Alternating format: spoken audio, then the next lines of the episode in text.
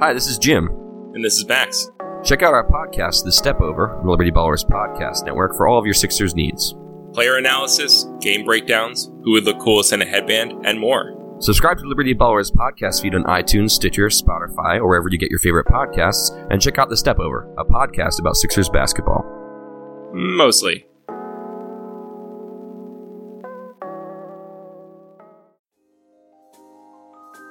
Michael Kist, Benjamin Solak.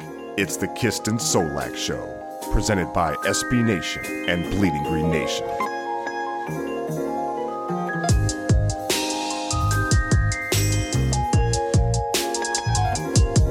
You are flying high on the Kist and Solak Show, episode 35, SB Nation, Bleeding Green Nation, trade deadline craziness. I am your host, Michael Kist. Joining me is Benjamin Solak. Ben, let's get right into it. The Eagles, the whole reason we're here, the Eagles sent a third-round pick to acquire Detroit Lions wide receiver Golden Tate. Your immediate reaction, go. Good.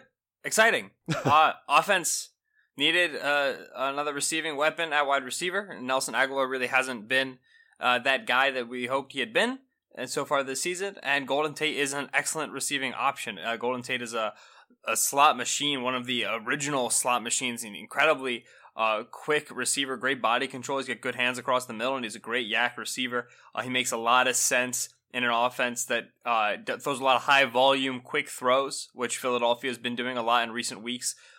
Makes a lot of sense as a safety blanket style of receiver, just a guy you can kind of feed the rock to, and he can rack up a lot of receptions. It's Golden Tate is in like the Jarvis Landry Miami mold as far as like how he's deployed and what his talent, what his strengths are, but he is a better player than Jarvis Landry. So I think it's quite exciting. I will say my, once you get a little bit deeper into it, loses a little bit of its shine, a little bit of its luster. It's exciting just from like a personnel standpoint. Eagles got better today, but yeah. This will sound stupid. This is very much a move where whenever you evaluate a trade, you have to evaluate a trade not in terms of the thing you traded for the player you received, but in terms of like contracts and future decisions and who's going to move what and da da da. Now that comp picks can be traded, which is like a thing that only developed a year or so ago, that's really huge. You got to consider that this Golden Tate trade only makes sense if the Eagles have a very clear plan in place for it, both from an X's and O's standpoint,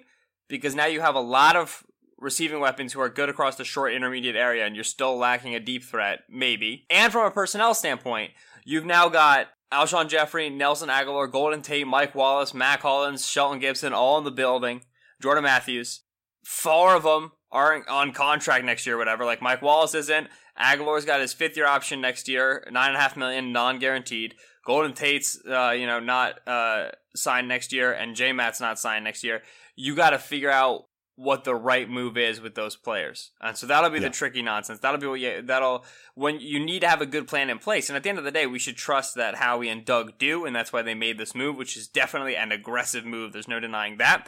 But this move will only work if you can execute the full plan around it. It's not just like Golden Tate immediately makes the Eagles better. It's Golden Tate properly deployed and properly brought into the cap situation for the team. Definitely is an improvement. So let's talk about how this trade came about. Word was that the Lions were not making the calls in regard to Golden Tate, but they were the ones receiving the offers and did not really expect to make a trade. So they also didn't expect to re-sign him because he is on a contract year. I don't think they believe that they can win this year, which made this pill easier to swallow for them. And what they were asking for was a third rounder, didn't expect to get it. They end up getting that. So that's a win for them, if that's, the case and I stated it correctly.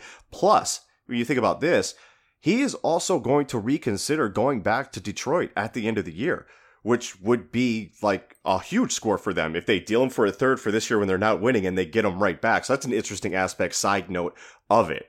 But let's my notes on Golden Tate: 4 consecutive years over 90 catches, 3 out of the last 4 years over 1,000 yards. He played the Cowboys in Week 4, 8 receptions for 132 yards and 2 touchdowns. So adding a Cowboy killer in an obviously extremely small sample size, but I don't care, is obviously a good thing.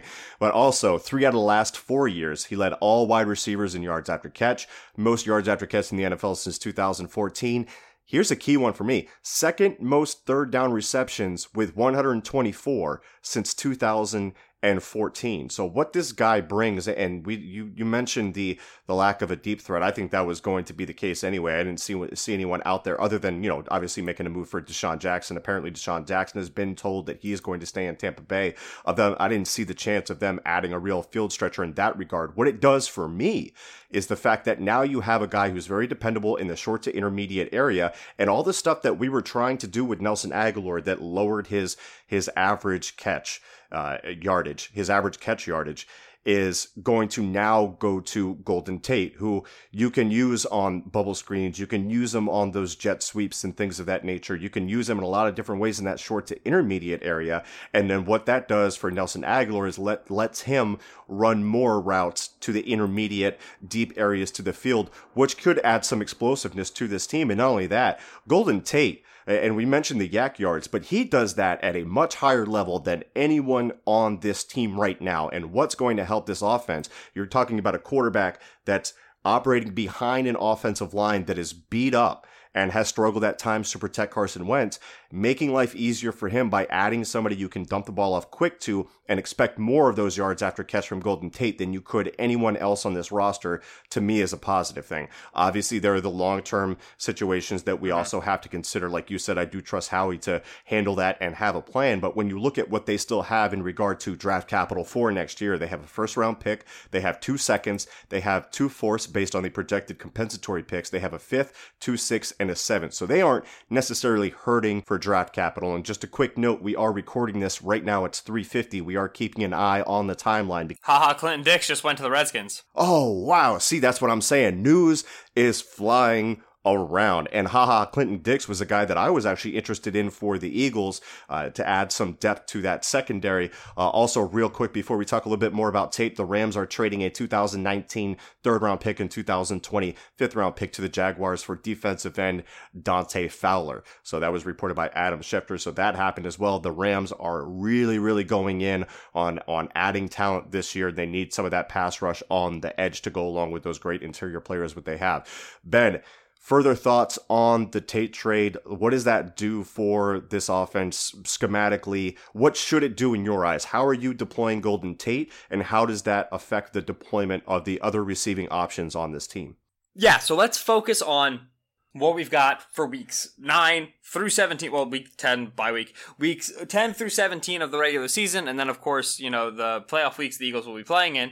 And we'll talk about what the X's and O's looks like, and then we'll kind of transition more into the long-term stuff about the deal. So, you brought up excellent points. Next-gen stats, which since 2016, Golden Tate is the league leader in categories of total yak, like you identified, but also expected yak plus minus. In terms of what that metric is going to detail is that Golden Tate's gaining a lot of yak, yes, but a lot of that is because he gets targets that are intended to create yards after the catch. He's getting mesh crossers, you know what I mean? He's getting bubble screens. These are plays where most players are accumulating at least some yards after the catch. But because Golden Tate is first with X-Yak, expected yak plus minus, with plus 296 over this time, which is plus 1.3 per route run.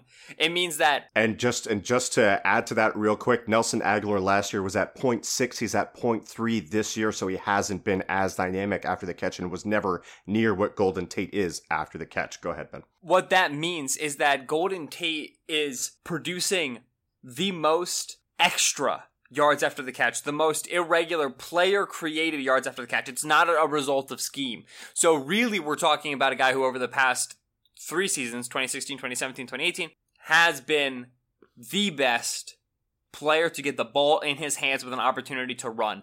And Philadelphia's offense is predicated on that idea, right? Like, we all love to make fun of Zach Ertz because Zach Ertz can't break a tackle. Well, the reason we notice that is because Philadelphia is running so many crossers, right? And you're always getting the ball kind of in these mesh ideas. And when you're sitting in between these zones and you're having opportunities to continue running down the field, Eagles love to pass into the middle of the field.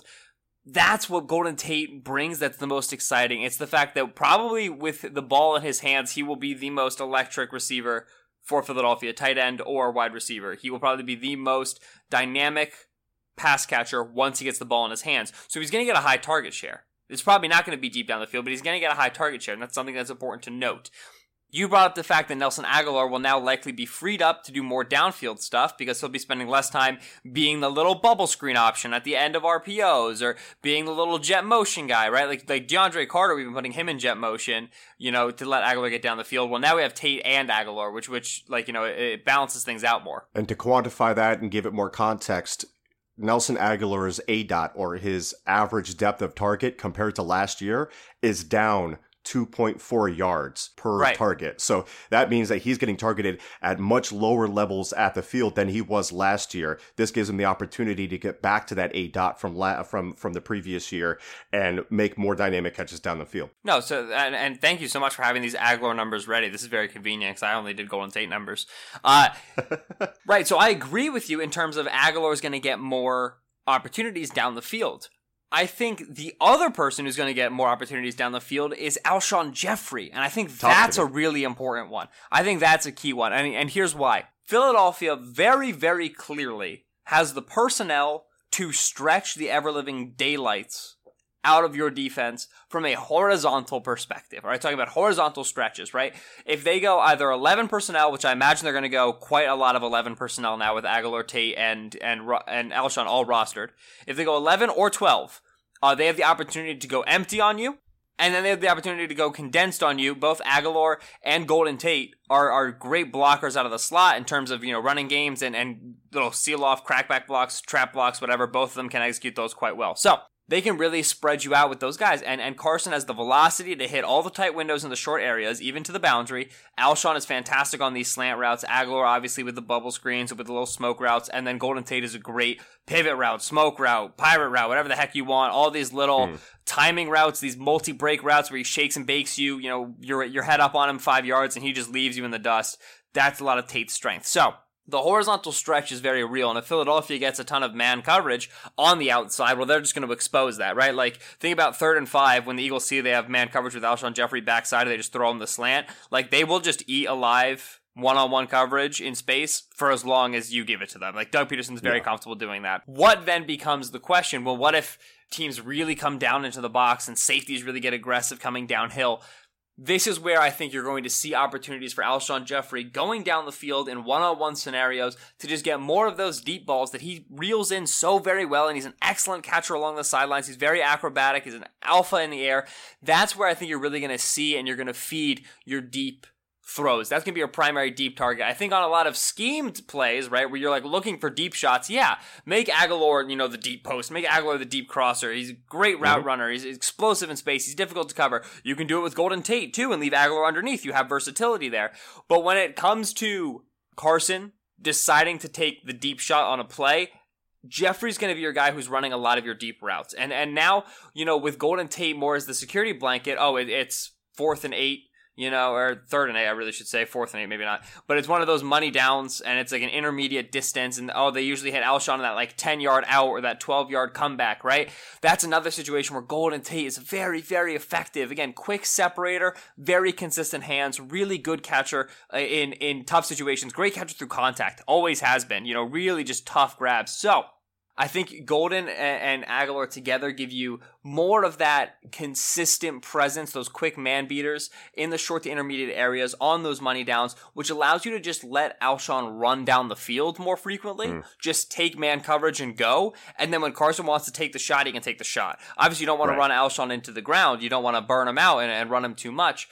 So you're going to get, like I said, those designed plays where you get Agholor crossing deep and Golden Tate crossing deep. But I'm not fearful of the deep passing game not getting a boost with Golden Tate present. You know what I mean? Like, you can't. Yes, Golden Tate is better underneath than he is deep, but you can't run all 5 of your receivers underneath. You know what I mean? You're going to have to move guys deep. And Philadelphia has players like Alshon Jeffery who can be very successful deep. Zach Ertz can be very successful deep.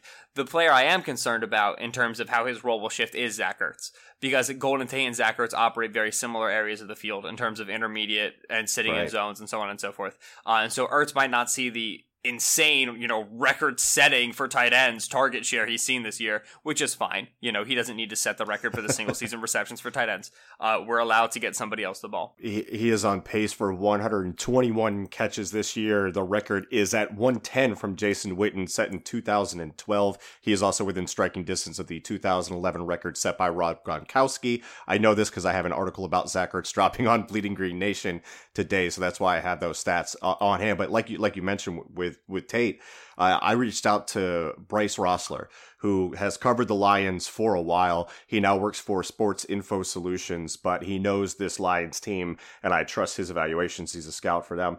This is his quote. Why I said, "Give me the elevator pitch on Golden Tate," like right after the trade happened. So this is what he had to say: "Quote, arguably the best yak receiver in the league. Primarily wins on crossers, drags, slants, screens, etc. in the short to intermediate area, but has shown an ability to win downfield and isn't limited in that regard. Played primarily as a slot, which is true, is about 70 to 80% in the past couple years. He has functioned out of the slot, but has shown the ability to play outside too. Has extra value as a gadget player who can be used on jet sweeps, and even as a running back. Has struggled with drops a little bit this year, and I looked into that. He does have 6 drops, which is a 11.1% drop rate. Typically, that's high for him, so we expect that to regress back down. It's never been a major issue for him throughout his career. So you're looking at a guy that you can use in a lot of ways and isn't limited in a lot of ways either. We call him, short to intermediate threat, but he can also threaten down the field as well. Right. So let's look. Or I think actually one final point on X's and O's. Never, ever call a running play ever again. Not even once on accident. Just. And here was somebody asked, like, all right, immediate reaction, what do you think Golden Tate brings? I think you, with a guy like Golden Tate and a guy like Nelson Agholor, all right, so you're executing an RPO, and there's always going to be a read side of the field when you have RPOs, right? Which is to say, the ball is snapped, I have the option to hand the ball off, so I have to turn and look a certain way. I'm in the shotgun. I have to turn and look, the back's to my right, so I'm looking to the right.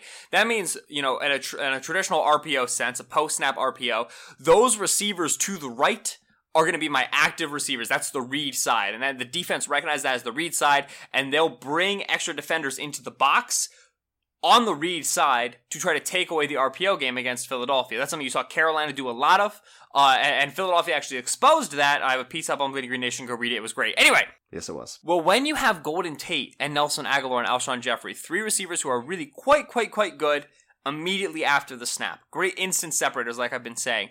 Well, now I can say, all right, I'm running an RPO, right? I got like inside zone, and I have a little glance slant, behind it on the read side. Well, that's with Agholor in the slot. Golden Tate is on the backside. He's on the left-hand side. It's not my read side. I can still tag him with like a 5-yard out, right? I can still tag him with a little smoke route, right? Yeah. And now we've got a package play. Package play means, all right, I've got one play going on over here to the right, but also it's packaged with another play over here to the left. That's Golden Tate 5-yard out. And if I get up to the line, I'm Carson, I'm looking at the defense from the shotgun, and I've got off coverage over there. You know what? I might forego this entire RPO look over here and just throw the package play to the left. So what do we have now? We have, if you want to adjust your defense to the read side, to the side the back is aligned to try to take away the RPO, and Philadelphia has enough man separators at receiver and tight end that they can still package a play on the backside where you're now weak, you're leaving one-on-one coverage. I talk about this all the time. Free money. Free money, right? Like, run simple plays that are just easy to execute and is quick yards and it gets your offense in a rhythm. Those packaged ideas are going to be free money plays if Philadelphia uses Golden Tate as I envision. So that's why I say, like, don't call the run play ever again. I expect Philadelphia to package a lot of their running plays with passing options here. Right, and that would just, I think that would make a lot of sense for how well this team has moved the football and how well Carson Wentz has played over the past month, because he's been absolutely out of his mind. So that's my X's and O's stuff. Now, want to talk contracts? You want to talk a little personnel? One quick point about the alignments that you're going to see from the Philadelphia Eagles. People are asking, does this mean Agholor moves out to the outside or is taking a play out there more? Agholor is going to get some more outside snaps, and his outside snaps are already up 20% this year. But what you're also going to see is the Eagles run that 3-by-1 shotgun set where you got trips right and You got two guys in the slot from there. You're going to see bunch, and they're going to be in that bunch together. And that's not an outside rep, no matter what the designation. And you're going to see tight condensed sets. So it's not always, they're going to have that route tree, that multi-directional optionality built into their offense. Not all outside reps are created the same. But yes, I would see Nelson Agholor playing a little bit more on the outside than he has been along, he's been doing that this year anyway because of the depth at wide receiver. So we've dealt with that. We've talked about that. Let's talk long-term contract. Ben, I know you have thoughts on this and you've dug into it. So fire away. Yeah, because this is what matters. What matters is the contracts and what it's going to look like in the long term. So we've talked about Agholor, and when I said, let's look at Odell Beckham Jr., a lot of the reason why I was discussing was Agholor and the potential to move on from him. Now, it's a very important note, something that I have misconstrued and did not understand, and I now understand. Shout out to Nick Cordy of Over the Cap, who helped me out when I asked him. Philadelphia picked up Nelson Agholor's fifth-year option last year. They picked it up when he was playing quite well. And picking up a fifth-year option just ensures that you have an extra year to negotiate with that player about his potential extension. So Nelson Agholor's fifth-year option, as we discussed, is right around $9.4 million. It's all non-guaranteed money, which means that it only gets guaranteed this season. If Agholor gets injured, once we begin the new league year next year, then it will be guaranteed, and it's in the terms of game checks, right? And so he could still be cut with no cap hit at that point. So because Philadelphia picked up the fifth-year option on Agholor, releasing him after this season and foregoing the fifth-year option entirely would not return a compensatory draft selection. Because technically they would be cutting him, not just letting his contract expire, because they have officially picked up the fifth-year option. Even though the money is not guaranteed, and even though Philadelphia is very likely to try to not pay the $9.5 million and restructure Agholor and potentially extend him so that to bring that cap hit number down. And we'll get to that in a second. So Philly cannot get a comp pick from Agholor after the 2018-2019 season, which means Golden Tate. Eagles just traded for him. A $7 million base salary this year, the final year of his contract. There are 8 games left on that, which means Philadelphia will pay $3.5 million in game checks to play Golden Tate for the next 8 weeks, and then playoff checks if those come through. Golden Tate was acquired for a third-round pick. Now, if Golden Tate hits the market, the expectation from a lot of people, a 31-year-old receiver has been very productive. What is it going to look like? I've heard, 4th or 5th round compensatory selection. So when we look at this trade, we should not look at Philadelphia traded a third for 8 games of Golden Tate. It's inaccurate. Philadelphia traded a third for 10 games of Golden Tate and the compensatory selection that Golden Tate will likely return. And because Agholor can't be a comp pick this year, the Eagles are much more likely to be cutting or letting Golden Tate walk at the end of this season. Now, I will say, obviously got love for Howie, and never gonna say otherwise. Picking up that fifth-year option for Agholor does look like a little bit of a mistake in terms of it was done quite early, and now Philadelphia's at a point where they can't be positive they'll get a comp pick from like either Agholor or Tate, whoever they don't want to keep. You know what I mean? Like if there wasn't a fifth-year picked up for Agholor right now, you could say, okay, whoever we want to keep for a longer term, we just let the other one walk, and we probably get around a fourth or a fifth for him. Can't do that now. Right. Aguilar's not going to return a comp pick unless you were to keep him through 2019, again at $9.4 million, and then you'd let him walk and get a 2021 comp pick. You know what I mean? So like that's... So what you're saying is, just so I'm clear on it, and the listeners are clear, it's not bad that we gave Agholor that option. It's the fact that we did it so early, and it restricts our options moving forward, especially in light of this new trade. Obviously, Aguilar's playing really well. You want to reward him, keeping up good morale. I'm not going to deny that. If they hadn't yet picked up that option, which doesn't kick in until next year, right? Agholor still right now is a $2.9 million cap hit, fourth year of his 4-year deal as a rookie. If you hadn't picked that up, right now, whoever you let walk, Tate or Agholor, would give you a comp pick. But now only Tate gives you a 2020 comp pick if you let him walk after the season, which means because Philadelphia spent a third on him, which is a pretty hefty price, it's a decent price, you would expect Philadelphia to let him walk. Now, let's say he returns around a fourth or a fifth. So it's either a fourth or a fifth. Regardless, if you look at the trade value charts for draft picks, the charts that assign value, a third but taking away the value of like a fifth round comp pick is kind of just like a later third. A third and taking away the value of like a fourth round comp pick is still like a really late third or an early fourth. You know what I mean? So Philadelphia is essentially trading a pick that's somewhere around 100. We can just like say like as a general idea, as a ballpark, for 8 games of Golden Tate, you know, end of round 3, beginning of round 4, somewhere right around there.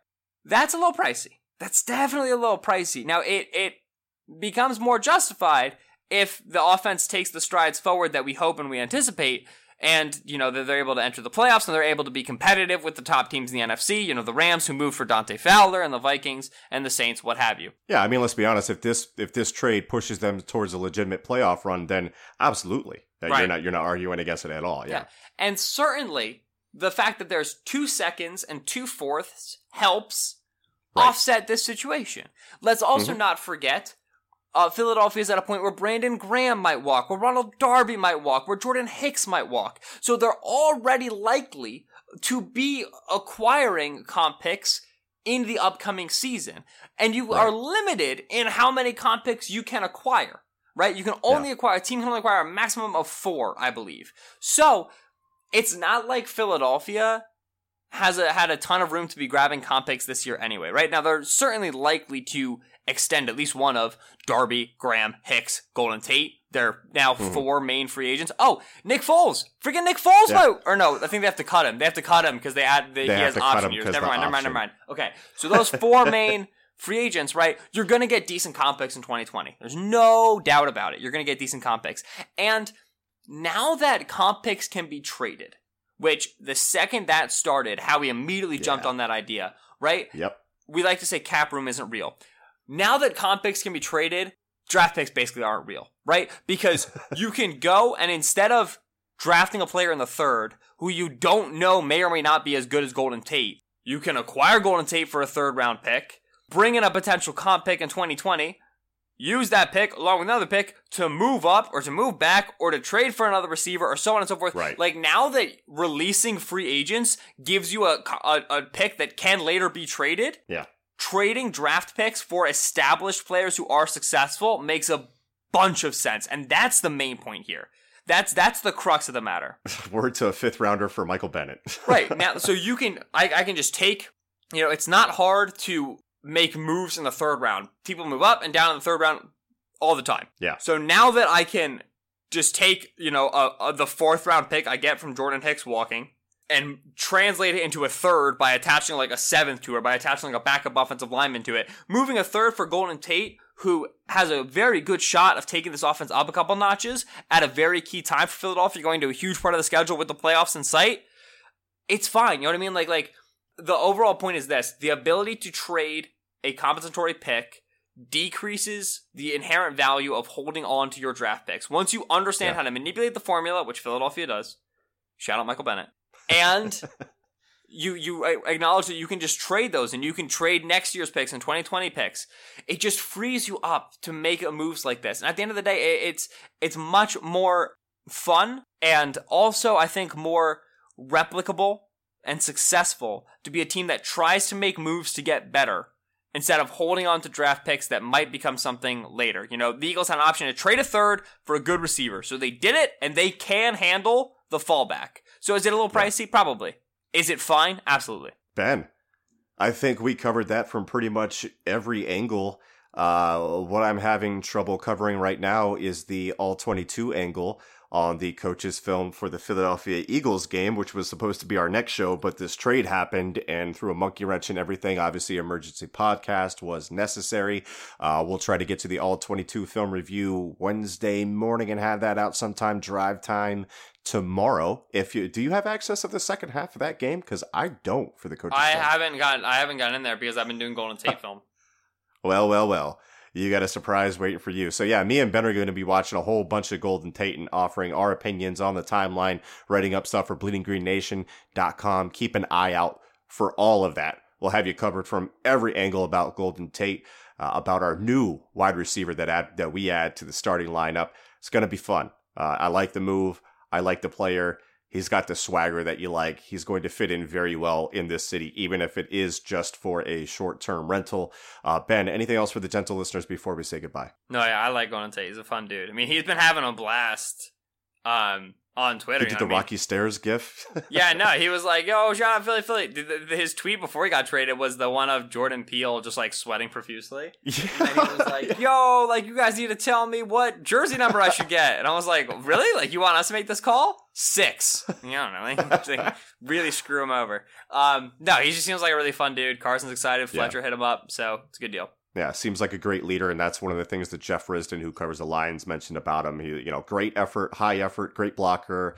He's a leader in the locker room. So either way, you're getting a quality guy on this football team. Look, we'll be back with more analysis tomorrow. In the meantime, you got to remember, we all we got, we all we need. Fly, Eagles, fly.